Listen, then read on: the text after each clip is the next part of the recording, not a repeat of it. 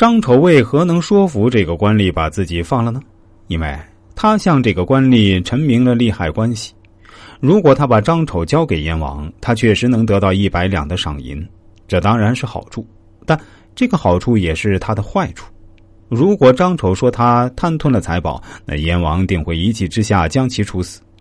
这个官吏自然不傻，所以就把张丑放了。那么，到底什么人能够玩转阴阳，做到像水母那样收放自如？当然是那些深知阴阳其和、终始其意之人了。就像故事中的烛之武和张丑。他们因为使用了这一策略，所以让自己从被动变成主动，彻底扭转了局势。懂得阴阳其和、终始其意的人，在为人处事时必然会如鱼得水、游刃有余。他们会变害为利，变被动为主动，变弱势为自己的强势，宛如水母那样收放自如。第五，百合之道，阴阳视之，阳谋与阴谋。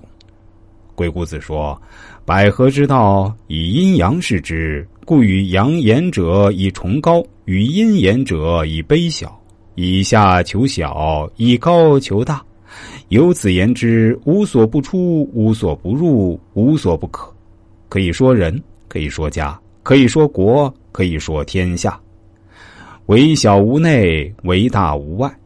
易损去旧备反，皆以阴阳与其事。”阳动而行，阴止而藏；阳动而出，阴随而入；阳还终始，阴极反阳。以阳动者德相生也，以阴静者行相成也。以阳求阴，报以德也；以阴结阳，施以利也。阴阳相求，有百合也。此天地阴阳之道。而说人之法也，为万世之先，是为元方之门户。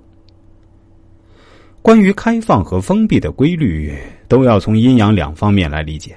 因此，从阳的方面来游说，就为人指明崇高的理想；而从阴的方面来游说，则向人灌输卑小的目标，以卑下来求索微小，以崇高来求索博大。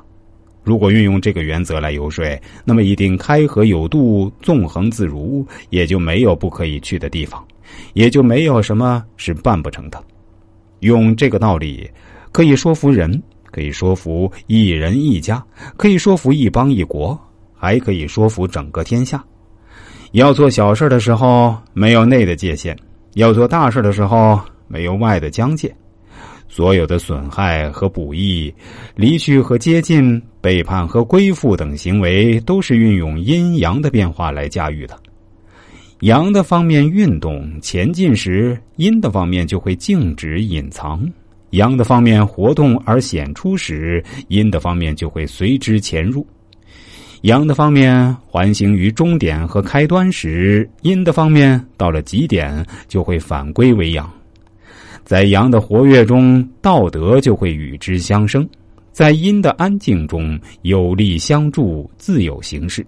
所以，用阳来求得阴，又要用道德来包容；用阴来求得阳，就要适用力量。阴阳之气相追求，是依据开启和关闭的原则。这是天地阴阳之道，也是游说他人的基本方法。是各种事物的先导，是领悟游说以及一切事理的根本途径。